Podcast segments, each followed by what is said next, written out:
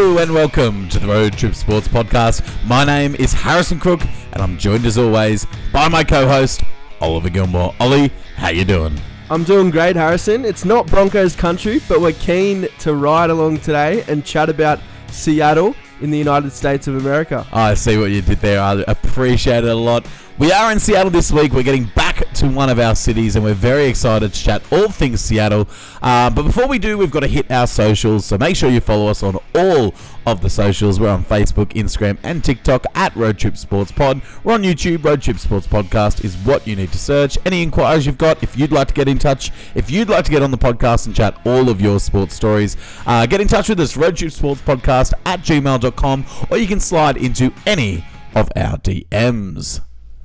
You sure can. And um, we were trying to fit in a couple of songs to start. You know, we always try and chuck a couple of songs in throughout the episode, but I thought, oh, what are some Seattle musicians? And boy, oh boy, have they got an underrated music scene.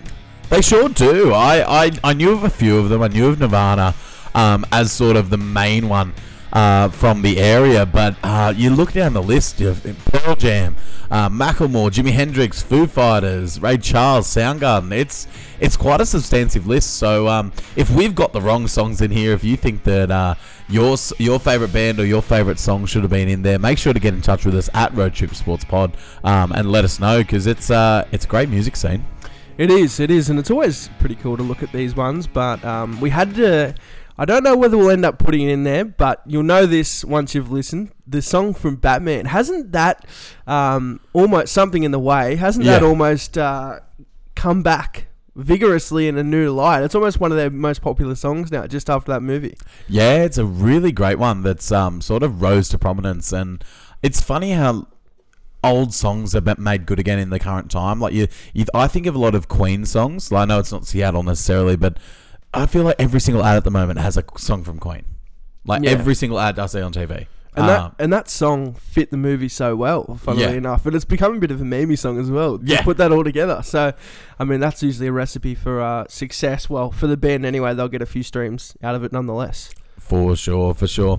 Um, well, are there any news uh, from from sports this week or anything you'd like to discuss? Yeah, I just want to mention one thing. We saw a bit of cricket back. The first thing I wanted to mention was Australia back playing in Western Australia for their one of three Test match series. It might only be two. I, I can't quite remember off the top of my head, but they're back. They, they play played. Again? They played West Indies. They got the job done. West Indies put up a bit of a fight. That's um, good. That's good. And ultimately, it was a it was a pretty solid game. The crowd the crowd was a bit disappointing, um, but you know, in a November, in um, well, WA during the day. I know it was a day night test, but you're not ultimately going to get a big crowd when people are at work. So yeah, for sure, they'll get around that. And I think the day night thing is is a good sign of things to come to get more people to the games, even if they do attend after five. You know, so yeah, absolutely. We saw one big thing, and one thing that absolutely shocked me. Now, England played Pakistan in a in a test series. Um, right. It's their first of three tests. Yeah. England, they come out, they they employ this new strategy 657 runs off 101 overs. You're kidding. So they've hit tons and tons of fours, few a fair few sixes, and then basically just come out swinging. And They're playing it like a big bash. Yeah, exactly. Like it was like even yeah, 50 over game, but they've done it for 100 overs and look, boy, 657 runs, huge. Then Pakistan have come out and scored 580, completely to the contrary. They come out and played your normal style of Test cricket. I mean, they did have a decent strike rate. Um, England have come back and declared, and now there's a chance that Pakistan could win this whole thing. They only need 90 runs off 53 overs as it stands. So That's cricket's doable. back. How many? How many wickets? Um, they've still got five remaining. So yeah, probably right. a draw doable. or a Pakistan win, I'd say. But um, ultimately, cricket's back, which is really, really good to see. Um, we've seen that new style of cricket, which England have decided to implement. And I mean, I'm all for it, um, creating some interest because I mean, if you're getting both teams aren't going to do it. I mean, it's unnatural. But if teams are able to uh, come out and absolutely smack it, then isn't it good viewing? You know, they get out. They pretty much finished up in a day, which was really crazy in itself. Well, that's what we've seen on the cricket scene. But um, for those of you who don't know, we've got a big event coming up this week in the eastern suburbs of Sydney. It's the Waratah Bowl. H, tell us a little bit about that. Yeah, so um, it's the Gridiron New South Wales competition. Um, for those who don't know, yes, we do play American football in Australia, and I play for the Sydney University Lions, and we've made uh, the Waratah Bowl uh, again this year. Um, and we'll be looking for the club's 22nd state championship um, and 18 from the last 19.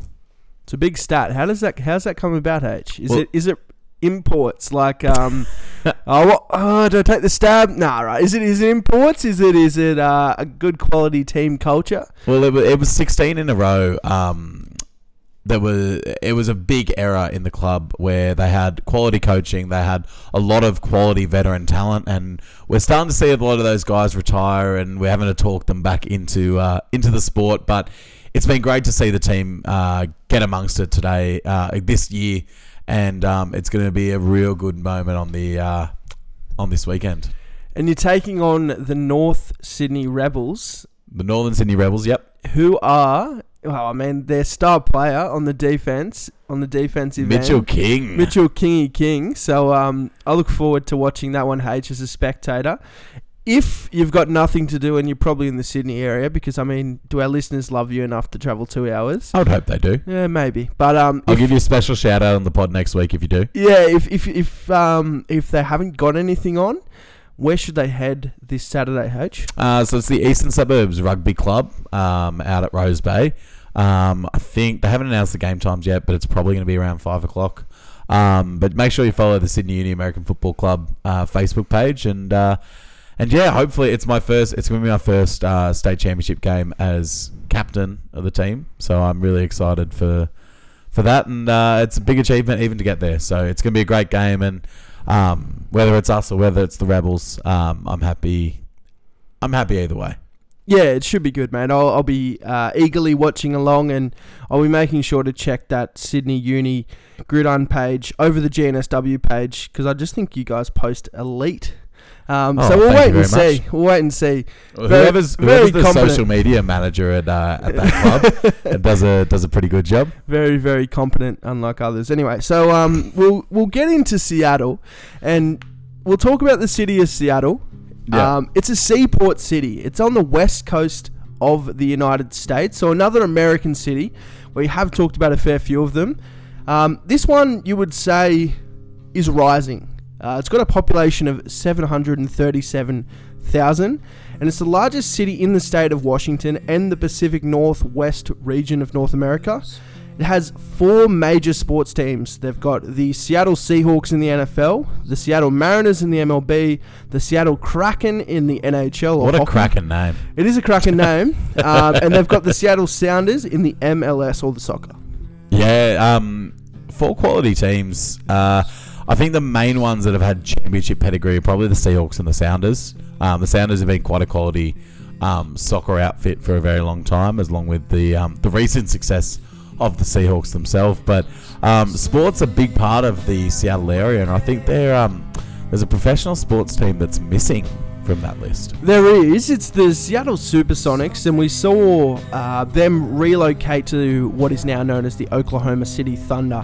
Uh, now, I was I was a big fan of the Seattle Supersonics, not only because of their their logo, which I think, all their logos across time, which I think is really cool, but they established in 1967. They ended up moving to Oklahoma City in 2008. So we'll get into a little bit about how that move came about. Now, it was all about money.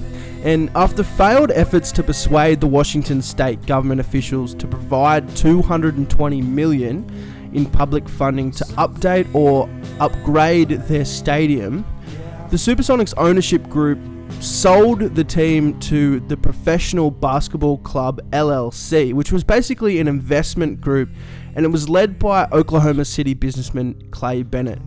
Um, so a condition of the sale was that it was it was basically a good faith effort.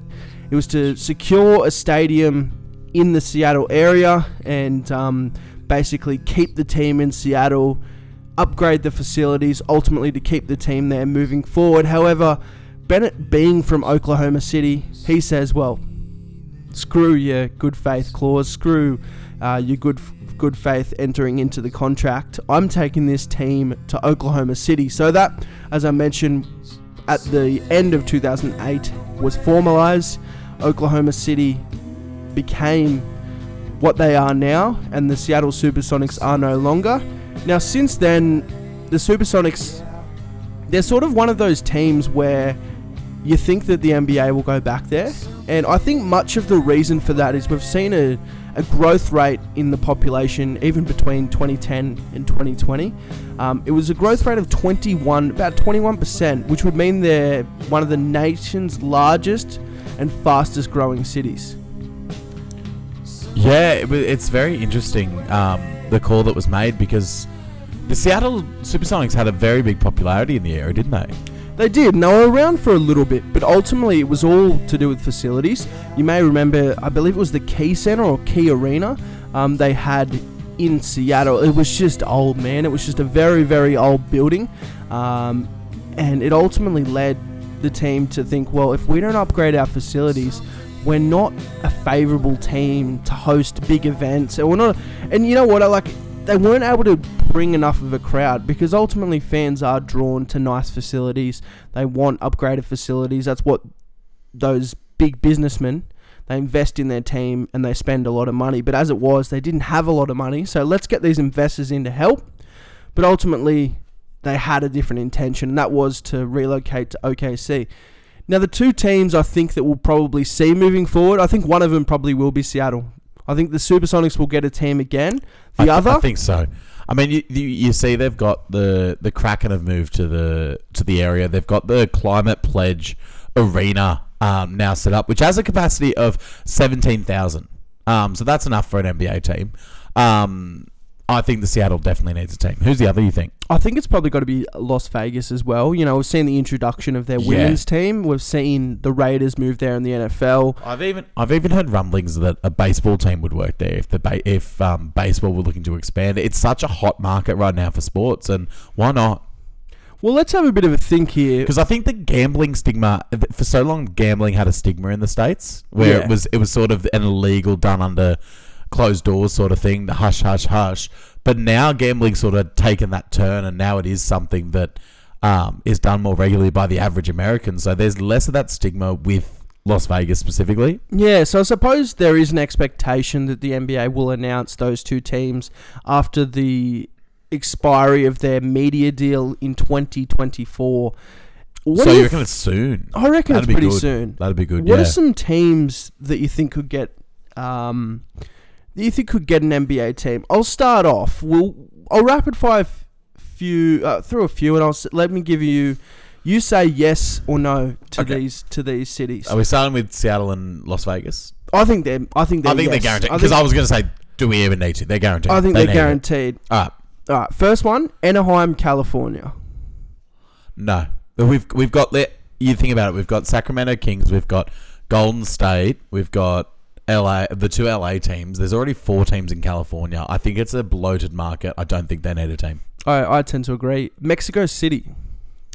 It would be good for basketball to continue to expand internationally. I think it would work with the time zones. I think expanding a professional team into Mexico for all four sports should be encouraged. I think let's just see how their G League team goes. They established that in 2021, so I think oh, that's oh, okay. a Yeah, yeah, yeah. I think that's a good early marker to see how it travels. Yep, for sure. Next one, Montreal, Canada. Um, could Canada support a second team? Is the question. Um, they've had them before, haven't they? They the have Vancouver Grizzlies. Vancouver Grizzlies. Um, do you think the market's there? Is the market expanding? Hundred percent, and it's not. It's not that I think that Montreal isn't a good candidate here, but I think Vancouver's a much better candidate. So I think that no to Montreal, but yes to Vancouver. I think Vancouver should have another crack. Yeah, I think so. Next one here, H. Pittsburgh, Pennsylvania. What are your thoughts? Ooh. There's a lot of teams around that eastern area, but it is very popular basketball area. Ah, I'm gonna edge. There's no team in Ohio, is there? Well, there's the Cavs, but they're Oh, Cavs of Cleveland. Sorry, yeah, there is. Um, maybe Okay. I, it wouldn't be top of my list. Next one, Kansas City. Who are the other team in the- Midwest? Oh well, you've got like the Grizzlies. Grizzlies would be around. That's Memphis. That's a bit far. Yeah. Um, Milwaukee's be close to there. Chicago, Denver. Like I don't know. You probably could have one there, but it, again, it wouldn't be my top. It'd be above Pittsburgh, but wouldn't be my top pick. I like this one because I've been there and I think that it could work, particularly what we see from their college team. But Louisville, Kentucky. Oh, that's a basketball hotbed. It sounds crazy, but being such a small town, but they've already got the KFC Yum Center, which has had an NBA game or two. The Um, only problem I could see though, and it's similar to why a lot of people say Alabama need an NFL team, but there's pushback. Is the college team too successful to have an NBA team? If the NBA team starts out struggling, do you think it'll gain the following that like the UK have? Maybe it's the same question as to whether Alabama needs an NFL team, and ultimately it's no because Yeah. uh, they have a big enough market for college teams, and it's the same sort of works for Kentucky with basketball. But you know, we think about small, you know, we discredit them because there would be a small market size, but New Orleans and Memphis, they've both got an NBA team, and that's a But smaller there's- market. There's been talk lately that New Orleans probably doesn't need a basketball team. Like they're they're not very basketball heavy area, and I've heard talk they could move to LA. Uh, uh, sorry, Las Vegas. You never is, know. is the talk. I think that if they add two teams, they might relocate one or two, but I think that ultimately they'll Because you give the realign them to base them on the market size. Yeah, I think well, Las Vegas and and Seattle, they've got to be in the West. So, and you always talk about that. We could you could move a couple of teams over the East. You'd probably have to restructure the whole NBA. So Yeah, you would. I don't know, like the Kings. Unless you do you add two teams to each side, make it thirty four, or is that too weird? yeah, I don't know. I don't know. We'll wait and see how it pans out. But this is just a bit of uh, food food for thought, I would say. Um, Absolutely. But we'll talk about a team um, in the Seattle Seahawks, but particularly a team and a bunch of individuals that dominated in the early 2010s, and that was the Legion of Boom, H. Yeah, the Legion of Boom, fantastic. Um, each and every player on that Legion of Boom was just is almost nearing Hall of Fame uh, level of players. You think of your Richard Shermans, your Earl Thomas, your Cam Chancellors, like they're um, absolute legends of the game. Like the way Cam Chancellor hit, the way Earl Thomas could read the field, um, they were great team. Absolutely nothing more can be said. And Yeah. The only thing Yeah. that could be said is that they need more. They needed more titles. Yeah, they they needed that one against the Patriots, which particularly Slipped they through should their have got. fingers. Um, but they did. They should have run away with it. They did get six consecutive winning seasons. They had three division titles, two NFC championships, and a Super Bowl victory. And you know the Niners were competitive around that that era too. So to be able to do that was probably um, a big era for them. And we saw the emergence of of the extra player on the field. H, tell us a little bit about that. Sorry, what was that? The extra player on the field for Seattle that they were known for. Their whole their whole Oh, they're still known 12th for the twelfth man, mate. Um, the the stadium was insane there. They um, they actually on the Marshawn Lynch run in the playoff game 2011, um, they broke the record. Uh, like they they had an earthquake. They caused an earthquake from being so loud during that run that sealed the game against the uh, then defending champion Saints. So um, that crowd is unmatched and unrivaled, and it definitely is a very big home field advantage. Broken broken decibel records, all sorts of stuff. So let's quickly touch. I want to touch on before we get into our icon debate and chat. Let's talk about those two Super Bowls that the Seahawks were in, and how that panned out for that organization. Now we'll start off. We'll start off with 2013. H. How did they go in 2013?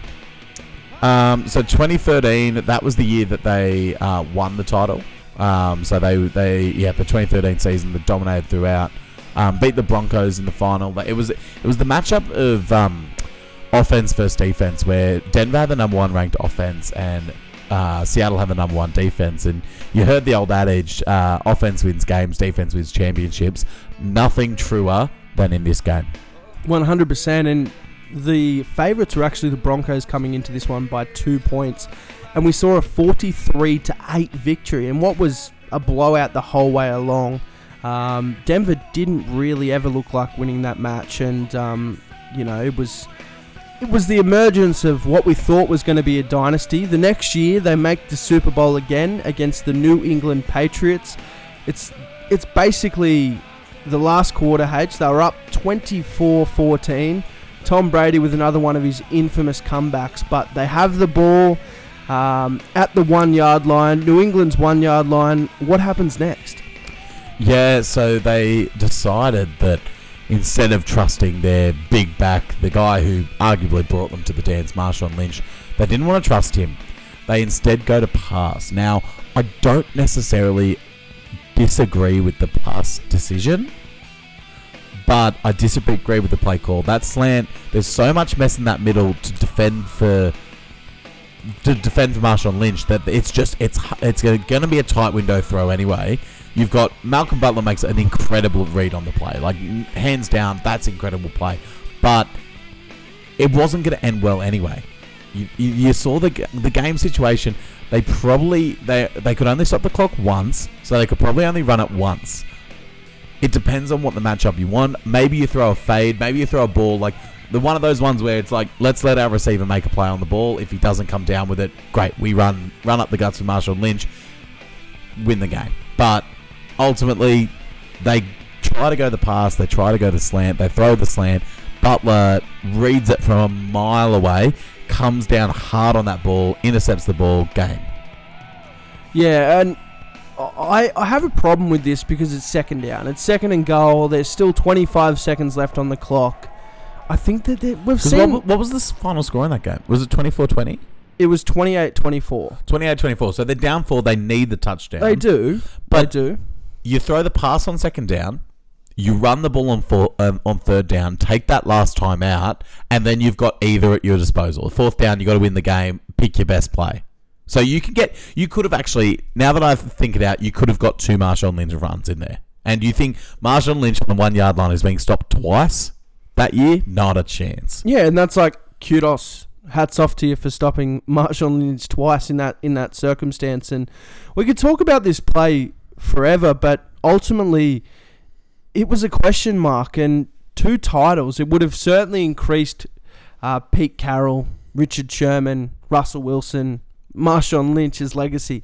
Um, but ultimately, they do lose that matchup. Tom Bra- Tom Brady is crowned as Super Bowl MVP, and, and the rest is history. And it'd be a big question if Brady lost that game as to whether he would have won some of the other ones he won. I mean, that was the he had the big 10 year gap where he didn't win a title. They came close. They had the 07 season where they went undefeated, lost in the Super Bowl. They had the um, 2011 season when they um, stormed through the field, got to the final, and lost to the Giants again. So it was um, it was that real get over the hump for them to get the monkey off the back and finally get that title, which led them to the two next ones. It's interesting. That's such a Brady legacy game. If you flip that and give it to Seattle, I think Brady's legacy is hurt more than just by losing that one game. I don't know that he gets some of the other ones either. Yeah, it's a fair call, and I I will chat quickly. It was ranked the third highest Super Bowl game among the NFL.com's 100 greatest games, ranked eighth overall. Then Butler's game winning interception was ranked fifth uh, on the NFL.com's 100 greatest plays, which was actually the highest ranked defensive play. So, one of the biggest plays and one of the best games that we've seen. But and I, mean, underrated now is the double-digit comeback that the Patriots had. I mean, that uh, you look at it now, and they came back from 25 points against the Falcons two years later and made it look ridiculous. But a 10-point comeback, and the way Tom Brady led that final um, touchdown drive that put them ahead, um, showed the class and poise that we've seen for so many years and have continued to see for. I mean, it's almost been 10 years since that, and he's still playing. Well, enough about Tom Brady because we are talking about Seattle. And one thing that I do want to mention is the Seattle Seahawks season in 2022. What have you made of their season thus far, H? Let's t- before we do that, let's talk about the departure of Russell Wilson and the emergence of Seattle this season. It's just been a real come from nowhere story, and there's one every year. And um, Geno Smith, for from all accounts, is, is a different man in in Seattle. He's really put his nose to the grindstone. Um, I heard a Mark Sanchez interview um, where they, he, was talking with Geno Smith and just about his changes in work ethic, changes in diet. Like he really was like, if if Russell's going, there's a void there, and there's a chance for someone to to take that spot that's only going to be available for a year before they draft someone else. He was like, this is my chance. I've got to pounce. And he's put everything into this offseason and looked like a completely different quarterback to the point where he's ranked sixth. We just checked the um, MVP odds. He's ranked sixth. Uh, Yeah. If you told me before the season that Geno Smith would be sixth on the MVP race, I would laugh you out of the building. I think it's a little bit too high personally, but nonetheless, I agree it's too high, but the fact that he's even in that conversation whatsoever is is unreal. Exactly, and and he got in that starting role, which was probably a bit of a turbulent ride, you would say. You know, Wilson gets traded to the Broncos for Drew Lock, Noah Fant, picks and others, basically, and we thought, oh, that's going to be an interesting trade. Ultimately, it'll fall back on the picks, but none of those players have really had the chance to do anything because it's all, as you mentioned, about Geno Smith, and it's going to be about those picks moving forward. They they have hit on this draft as well. I think that's the key. They've got some absolute studs uh, in this draft across the board, and I think that because they've got a few firsts from for years to come now, don't they? They do, they That- sure do. That's the way to build a championship roster. I mean, I don't know if Geno's the long term future quarterback for the Seahawks. I think that uh, they can probably, depending on the talent, they could move up. They could package some picks and and get the quarterback they're really after, or they could ride with Geno and fully support him with talent across the roster and really go for maybe even a championship run.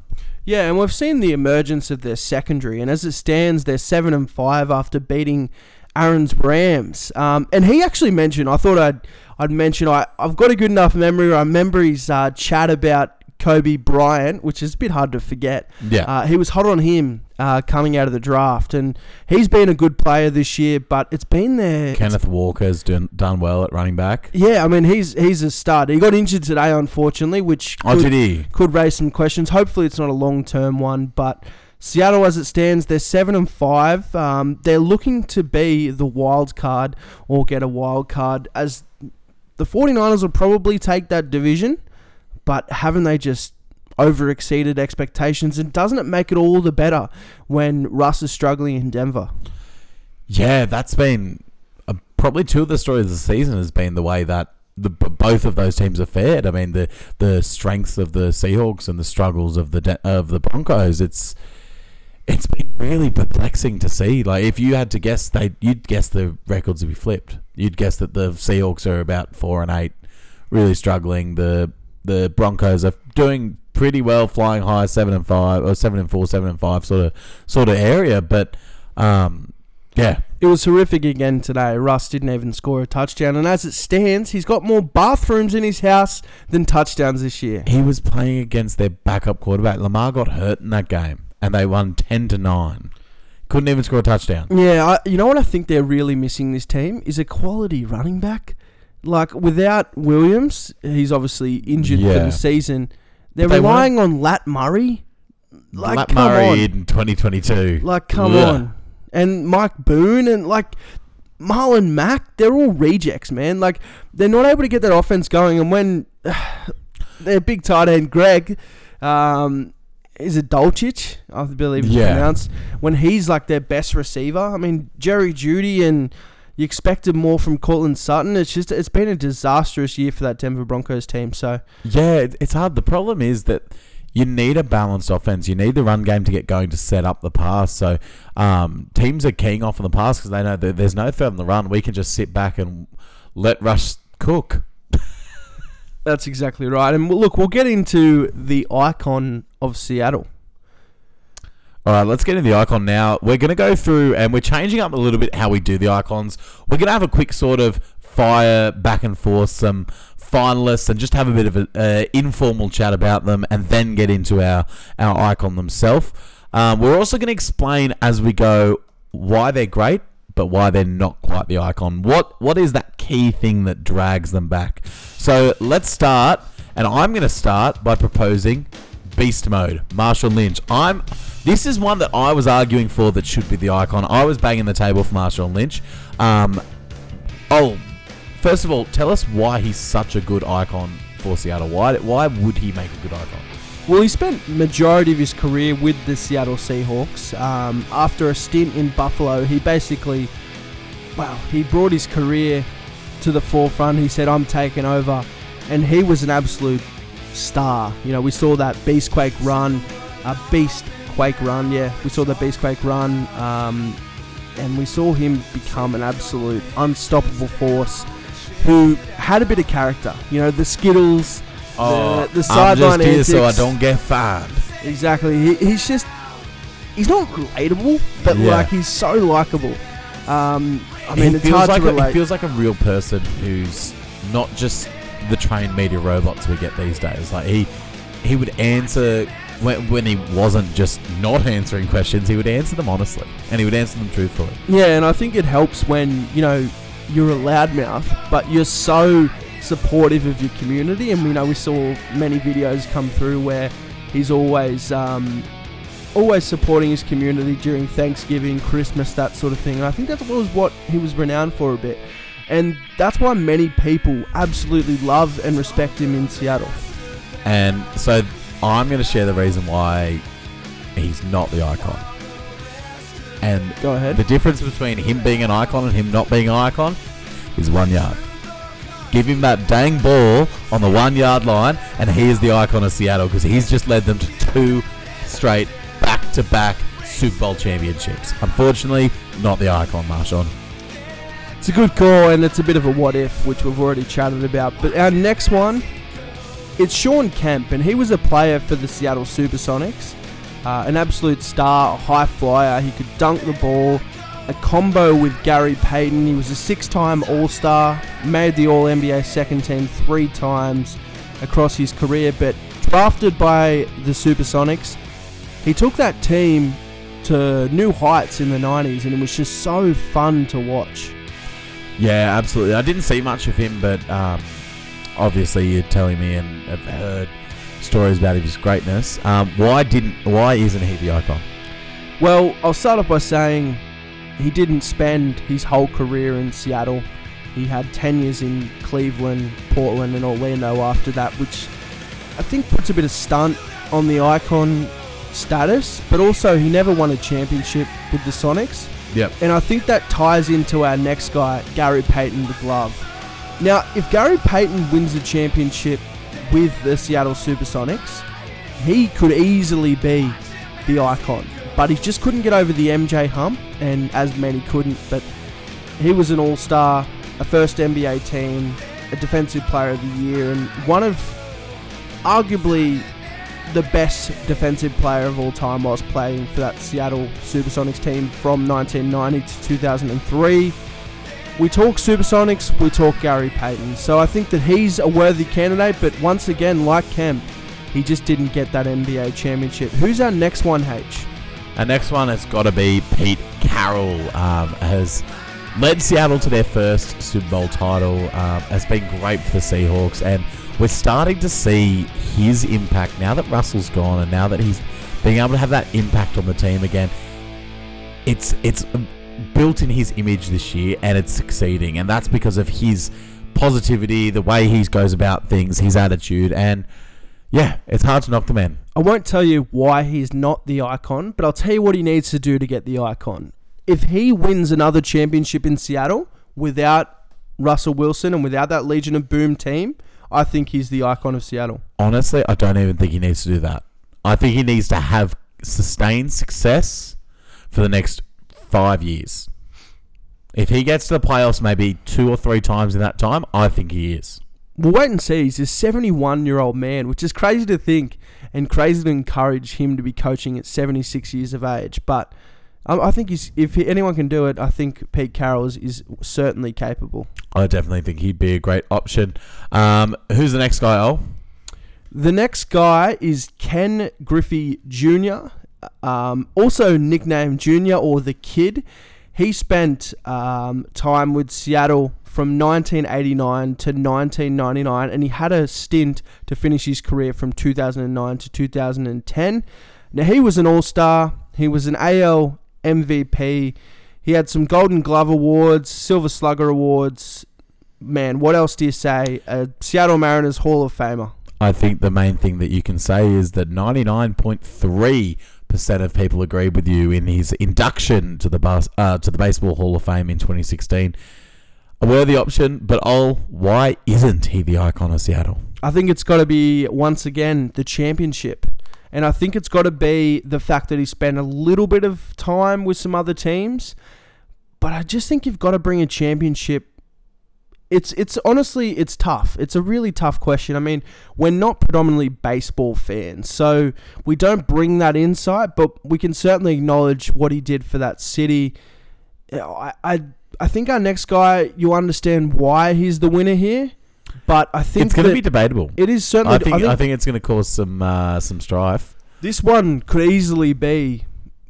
It could go either way, and we looked at a few, and it was it was Ken Griffey, it was Gary Payton, it was our winner, and ultimately it could have been Beast Mode. People loved Beast Mode. It was certainly part of the fan polls. Now uh, we've actually um we've actually funnily enough we've got this person in studio with us. Um, Ol, do you want to do you want to introduce him and uh, and let him talk about why he's the icon a little bit? The icon of Seattle is Russ Russell Wilson. Hey guys, it's Russell Wilson here, um, Mr. Unlimited. Are you sure? Are you sure you're unlimited? Absolutely. Are you sure you're unlimited, Russ? I'm, I'm Mr. Dangerous.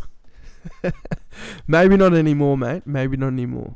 Seahawks country, let's ride. Well, we will talk a bit about Russ. Thanks, H, for that impression. But um, I don't know what you're talking about. That was an impression. Thank- Thanks for coming in, Russell Wilson. Yeah. Sorry I couldn't be there with you. yeah, cheers, Russ. I don't know what you're doing in Newcastle. Twelve hours removed from the game you just played, but anyway, um, yeah. So so Russ was the Super Bowl. He was the champion He of the led Seahawks team and led them to that Super Bowl to He- begin with. best quarterback in team history, led them to a Super Bowl, uh, led that team through some years where they shouldn't have been as good as they were if they didn't have him at the helm. Um, and it's ultimately the reason why the Broncos paid such a high price to trade for him is because of that value. Here, he was a very good quarterback with a very high value, and it's just been perplexing that we haven't seen it. Yeah, and when we were picking Russ, so I sort of questioned I questioned the decision a little bit. And it was not it was not so much because uh, Russ didn't deserve it, but it was the reception we saw when Russ returned to Seattle that sort of raised the question for me because the fans just didn't care. Like they were just they were booing him. There was like a limited respect, and you just wonder, don't you? Like, what's Yeah. their perception? It's interesting. It'd be interesting to have someone from Seattle or a or a Seahawks fan on to, to chat it. But um, I think he's the icon for now, and we'll keep it with that. Um, but very interesting indeed. And if you disagree, make sure to get in touch with us at Road Trip Sports Pod and let us know your thoughts. We'd love to hear them, and we'd love to hear who you think is the icon is, because I could definitely hear arguments for Ken Griffey, probably Beast Mode as well. Um, would be my um, alternates if I had to pick one. For sure, and we haven't done a redraft for a while. Now, we've done a few redrafts previous that have sort of corresponded with our episode, but given Russell Wilson was drafted in 2012, we've decided to go ahead with a 2012 NFL redraft H. Yeah, we have, and we're we're gonna redraft it not just best available because that's that's been done. You just rank the players, but we're gonna try and fit it to what they would have wanted at the time, bearing in mind their um, needs and where they were at as a franchise. So we'll kind of try and drag that into it as well. Um, but let's kick it off with the uh, number one pick for the Indianapolis Colts. It goes without saying that the Indianapolis Colts select Russell Wilson. Ooh, I, I, I tend to agree. I tend to agree. I think some people would make the argument that you still draft Andrew Luck, but I think the the lack of longevity in his career means you have to take Russell Wilson here. Yeah, I, I think for sure. And I think what we known, what we've known as suck for luck, would have been replaced for hustle for Russell. So uh, I reckon there would have been a Love that. major tank for Russ, and I think that post uh, Peyton Manning, Manning era, he would have fit in to that Colts team.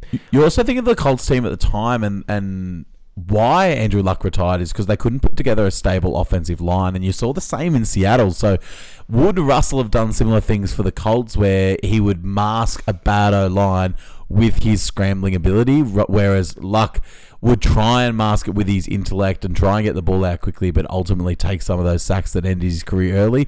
Who's to say? But I think that Colts have made a solid pick there. I tend to agree, and Colts country, let's ride. I tend to agree. Let's talk about our second overall pick here, H.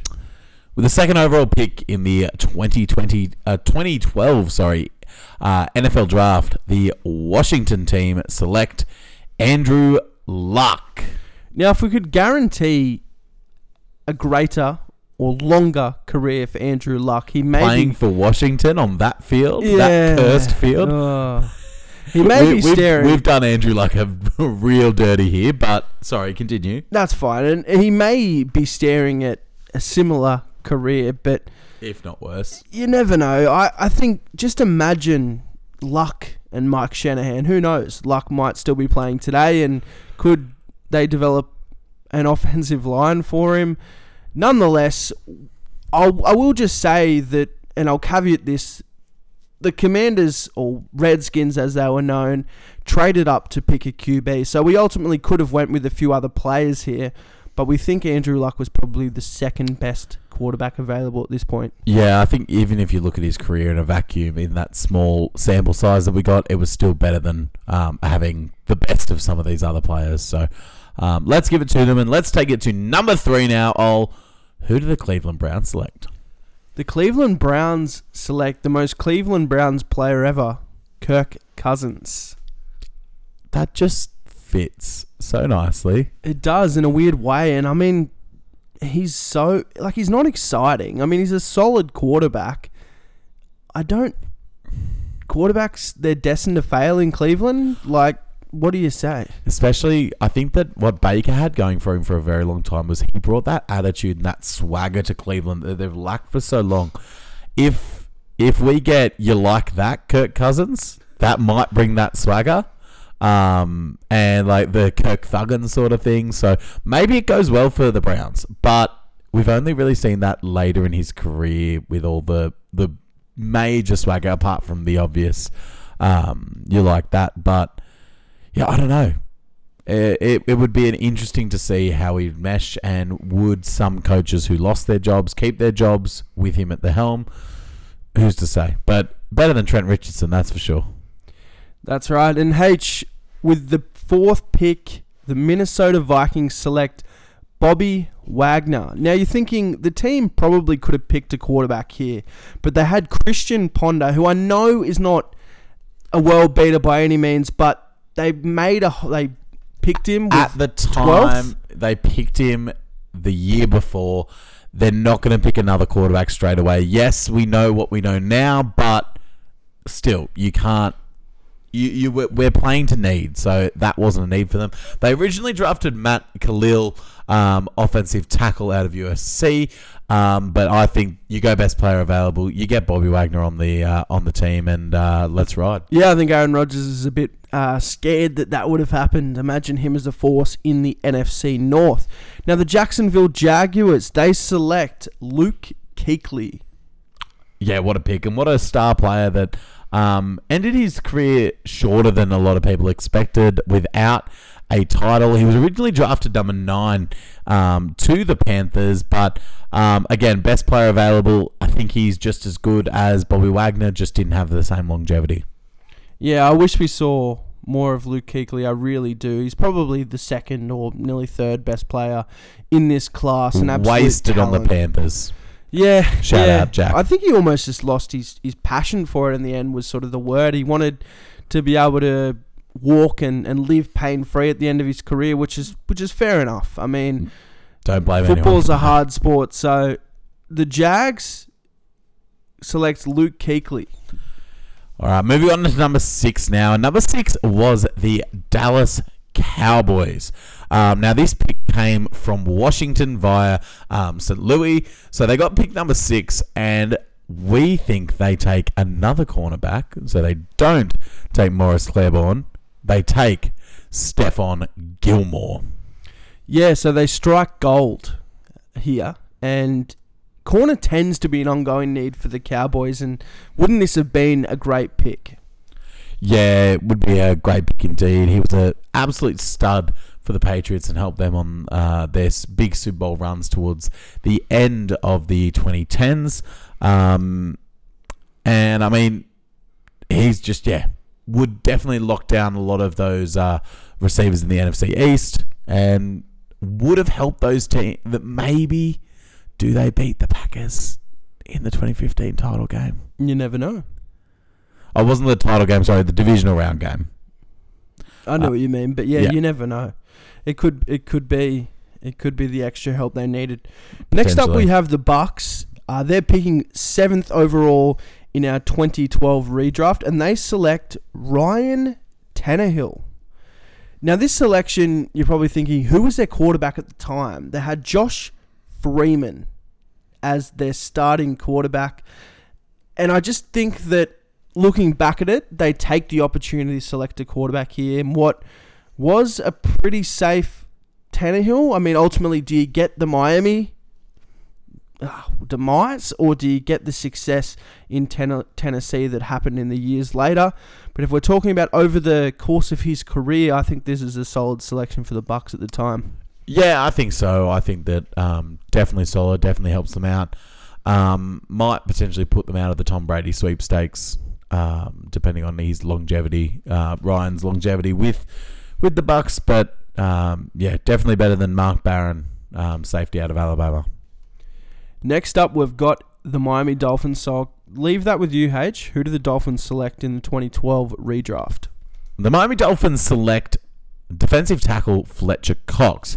Now, in the original draft, we did take Tannehill at eight, and he was our um, next quarterback of the future. We had some options. We had Chad Henne, who had a pretty decent uh, run before that. So, um, in this redraft, there's no major quarterbacks available. So, we go best player, and we shore up that uh, defensive line with an absolute stud in the middle.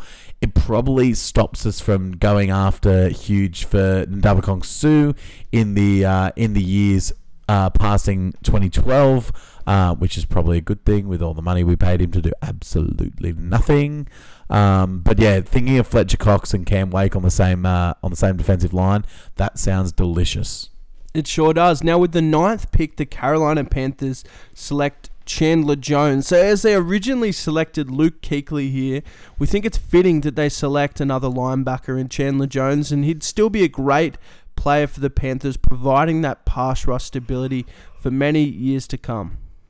Yeah, definitely. Um, stud player helps them out huge and um, sort of doesn't quite reach the heights of Luke Kuechly, but um, definitely comes close. Now, this is what I consider to be the steal of the draft, and this is maybe reflective of what we saw on draft night, and that was the fall of Harrison Smith. And with that, the Buffalo Bills, with the 10th overall pick in our 2012 redraft, select Harrison Smith. Yeah, absolute start of a as a safety. Very, um, very good in defense there, and I think that he uh, he helps the Buffalo Bills out something severe. A bit of an underrated player as well. Very Um, underrated. You don't hear anything about him yet. He's always making plays for the Vikings. Always tough. Um, I remember he caused the fumble um, when we played them earlier in the year, and um, yeah, tough player to play against. He's one of those. I reckon he's probably one of the most underrated six-time Pro Bowlers there is. Ooh, That's- six six times. times, six times, and he's made an All-Pro team, a second All-Pro team, a fantastic safety for that Vikings team. But ultimately, we've got him going to the Bills here. Definitely, and that's it. Um, we just did the top ten uh, for the redraft for 2012. Let us know your thoughts of the rest of the teams in the first round and who you think they would have taken, um, knowing what we know now. But we're going to move into the mailbag, and we're going to move into the first question from Daz from CM. Um, first of all, Daz, congratulations! Your team has beaten mine uh, with a third-string quarterback. How depressing. Um, sp- speaking of which, can the Wow, wow, wow. Yeah, I'm still in my feelings about that one. Um, Daz's question was Can the 49ers still contend after losing Jimmy G? We saw him get rolled up on the first drive of the game and uh, break his uh, foot or ankle. Um, I believe it was ankle. Um, and he won't. He'll be out for the rest of the year. Yeah, it's it's crazy. Is there a chance that they could perhaps get a a player from the free agency, a free agency quarterback? Maybe we we're past the trade deadline, so Well, they they signed Josh Johnson off the Broncos, I believe, practice squad um, to back up. Um, I've forgotten his name now already. Um, Purdy, um, Brock Purdy, um, who's a seventh round quarterback out of Iowa State. Um, he looked great today, but once teams start to game plan for him and uh, watch that film, we might see it change. So we'd love to see some more cons- uh, consistent and sustained success against quality opponents for Brock Purdy, but he did well and cut apart my Dolphins today. out of nowhere, Drew Brees, he comes out of retirement. No, I'm just joking. But um, how how this pans out, I, I don't know. Like Jimmy G's always been safe, and I, I suppose that's all you need from what is a dynamic offense and defense. And that's what a lot of people said about Brock Purdy today. He was safe. He was in the mold of Jimmy G. He even did Jimmy G's um, celebration after a touchdown pass to Christian McCaffrey. So if we get Jimmy G light, you, if their pieces can stay healthy, I think that's the big key. You look at the loss of Elijah Mitchell. Um, CMC's banged up a little bit. Can they keep their guys healthy? Can they keep them on the field? If they can, I still think they make the playoffs and potentially can put together a run. Yeah, well, we'll see. Mr. Irrelevant will be looking to become Mr. Relevant in San Francisco, and to do so, he's going to have to rely on Christian McCaffrey. They're going to have have to run a logic, a lot of gadget plays with your Brandon Aiyuk, your Deebo Samuel. They've still got Kittle there. Perhaps they don't lean on him as much as a pass, a run blocker. More or less, let's just get him the ball as well. So we'll wait and see. To answer your question, I think it's a hard one to answer. You would just say initially that they've got to be a little bit worse. I think you'd have to say that. We're looking at a Yeah. seventh round pick in last year's draft versus Jimmy G, who's sort of established himself as a average quarterback. The problem is Tam, uh, Tom Brady has ruined late round draft picks because everyone comes in with that expectation now as a late round draft pick. Oh well, they can do it. They can play the guitar. Like it's hard for those guys to succeed. There's a reason why they weren't drafted earlier. It's because scouts have all unanimously said they can't do it, or they can't do it as well as other people can. So the scouts were wrong once with Tom Brady. They're not going to be wrong every single time. I agree. What's our next question? Our next question comes from Rob from Waters Bay, who asks Did Lamar make the wrong call uh, regarding his contract? We saw him go down with a knee injury today, um, the severity of which is unconfirmed at the time of recording. However, um, He turned down that $250 million five year extension with $133 million guaranteed. So that's what he's missing out on, H. Yeah, I think that it's it's hard because we we say a lot of times that players got to bet on themselves and they've got to um and he was the one who's he's going to make bank if he gets to free agency healthy he is going to the Ravens are going to overpay significantly for him because they won't want to let him go over the building. They've built their entire offense and their entire scheme around the way Lamar Jackson plays so he is going to earn bank but the problem is you you weigh that risk the way the reward against the risk, the risk of injury, the risk that if he's done an ACL, he's not going to get that big contract. Or if he does get a big contract, it might not be in the Ravens. It might be somewhere else, a bit lower down, a bit more desperate for a quarterback. Uh, with without the support and the organizational structure of the Ravens, it's not the wrong idea. It's just unfortunate. Here's my call. I reckon if he does an ACL, I think they keep the same offer, and I think that's what he signs for. You I just think that ultimately he makes no classy more money. organisation. Yeah, I just think that they offer the same contract, and I think he accepts. Yeah. I think I think that's what we could see, but you know, We have to wait for the prognosis. We have to wait until he's actually injured. They, they've said that he's been carrying a lot of injuries throughout the year, including knee injuries. So potentially it's just an aggravation of that, and he doesn't need surgery. Who knows? But um, time will tell, and we'll have to keep a close eye on that one. We sure will. Our next question comes from Noah from Newcastle, and he uh, or he says discuss the Socceroos run this World Cup. Now, what was expected to be a group stage team, the Socceroos have exceeded expectations, made it to the round of 16, and just went down to Argentina 2 1. They took it to them too, didn't they? They sure did, and it was it was a game where Argentina early they held a lot of the possession. It wasn't attacking football. It was basically played within the middle of the field. However, they got away a bit at the end. They scored a couple of goals, and it looked pretty dire for Australia. They got a late one, the Socceroos, and then they had a few chances late, which sort of left us happy and, and proud that they were in that game. Yeah, I think that's the ultimate thing we're coming out of is proud and hoping for the future because it looks they're, they're a young squad that did this well. Hopefully they can uh, pull it together for the future and maybe we can see a run even deeper um, in the next tournament. Uh, well, that's it for our mailbag. Moving into our lock of the week now. Um, our lock season has ended because Ollie has finally wrapped up um, his end of the bargain, and he got to the 10 points with a Vikings win over the Jets. Um, my result hasn't come into play yet. It's uh, happening. Uh, you would have you would know the result already, uh, but at time of recording, it hasn't been played. The Bucks versus Saints. Um, but regardless, uh, congratulations to you, Ollie. Thanks, mate. It's good to peg one back. So I think that it'll be cool to go through again and, and try and pick some sports. I wonder how how accurate we have been along the whole year. It'd be interesting to see. I don't think we'd be making you a lot of money. I just feel like some of these are cursed, man. I remember the run that I had, particularly with this one. It was like it was the Harrison curse the whole way along. but uh, it's good to finish with a victory. Absolutely. Uh, one championship each uh, for the lock competition, and uh, we'll look to get those punishments done at some point. It might even have to be the uh, I don't know what's what's something that we both want that it would be cool.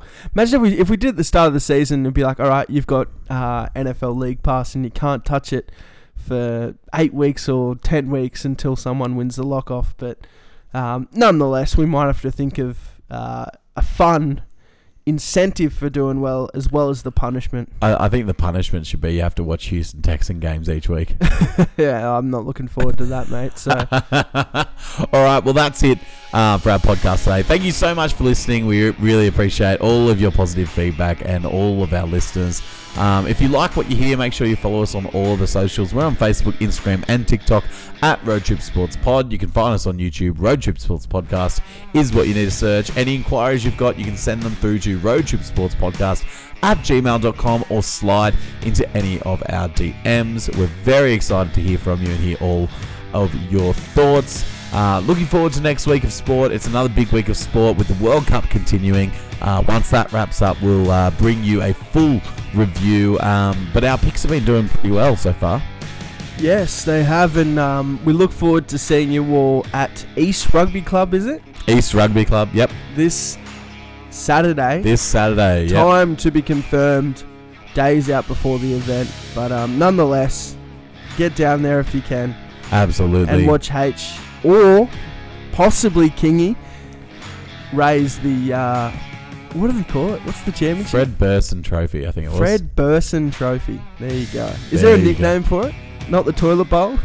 no, it's it's been Just- in Sydney Uni's uh, possession for too long, but uh, the Sydney Uni Bowl. it's just got yeah, it's the Sydney Uni Bowl. Um, Uh, but well, good luck to those playing and um, our listeners that are playing as well. Yeah, absolutely. Uh, and yeah, thanks for all the uh, support.